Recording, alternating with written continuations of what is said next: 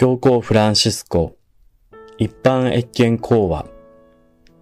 タイと日本への私牧訪問を振り返って。バチカン。サンピエトロ広場。2019年。11月。27日。愛する兄弟姉妹の皆さん、おはようございます。昨日、タイと日本への私牧訪問から戻ってきました。この恵みの旅を主に深く感謝しています。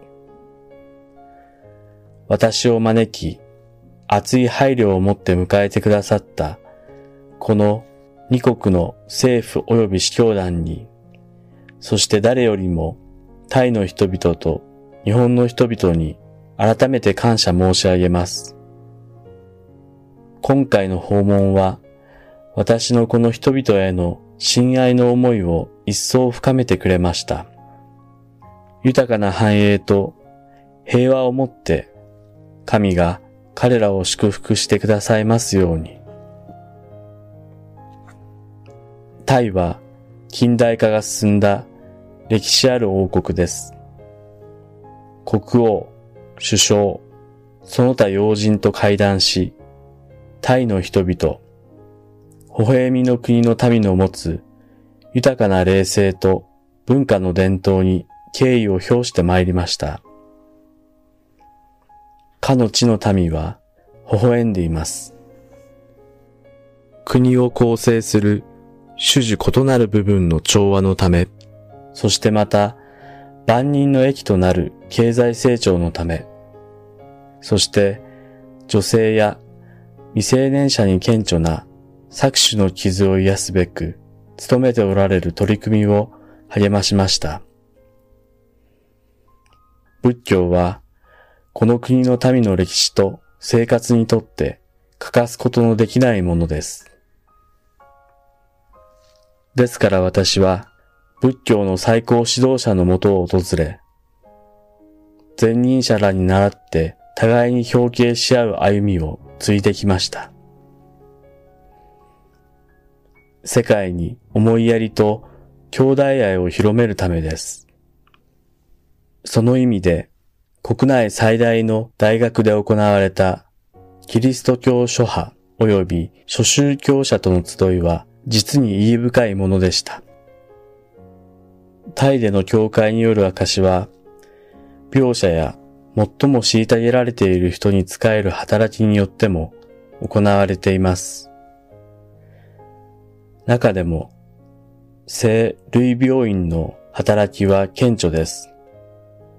私は医療従事者を励まし、一部の患者に面会するため、その病院を訪問しました。それから司祭と封建生活者ら、司教たち、イエズス会員とも個別に時間を取ることができました。バンコクでは国立競技場で神のすべての民と共に、司教座聖堂では若者と共にミサを捧げました。そこではイエス・キリストに形作られた新たな家族の中にタイの人の顔や声もあることを身をもって感じました。それから日本へ行きました。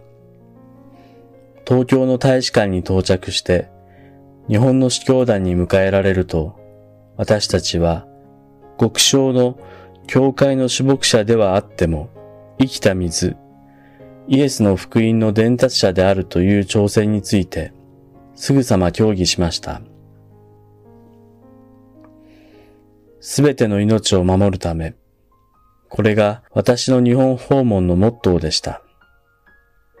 原爆によって傷を負い、命と平和に対する基本的な権利を全世界に伝えるスポークスマンとなる国です。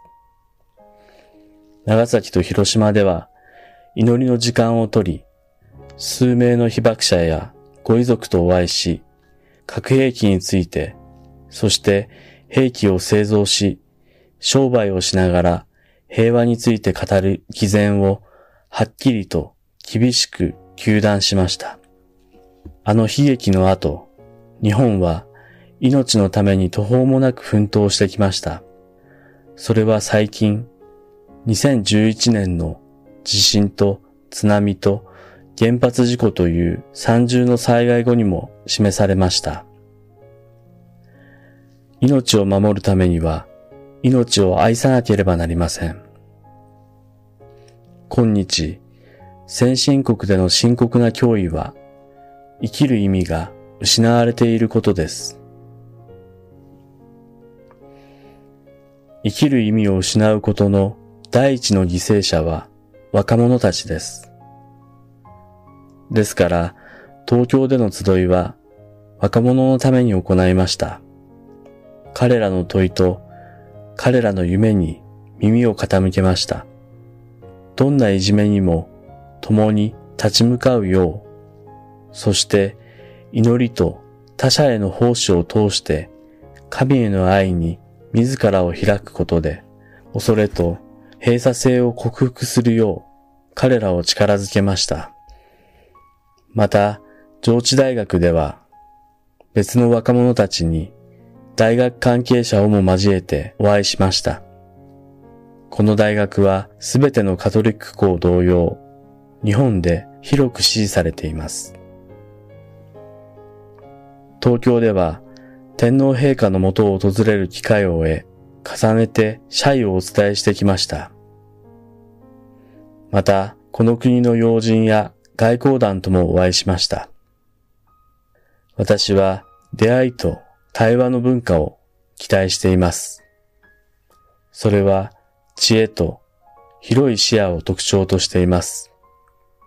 その宗教的倫理的価値観に忠実であり続けながら、福音のメッセージに開かれている日本は、より正義と平和のある世界のため、また人間と自然環境との調和のため、主導的な国となれるでしょう。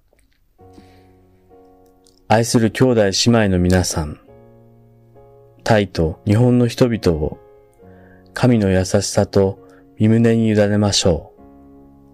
ありがとうございます。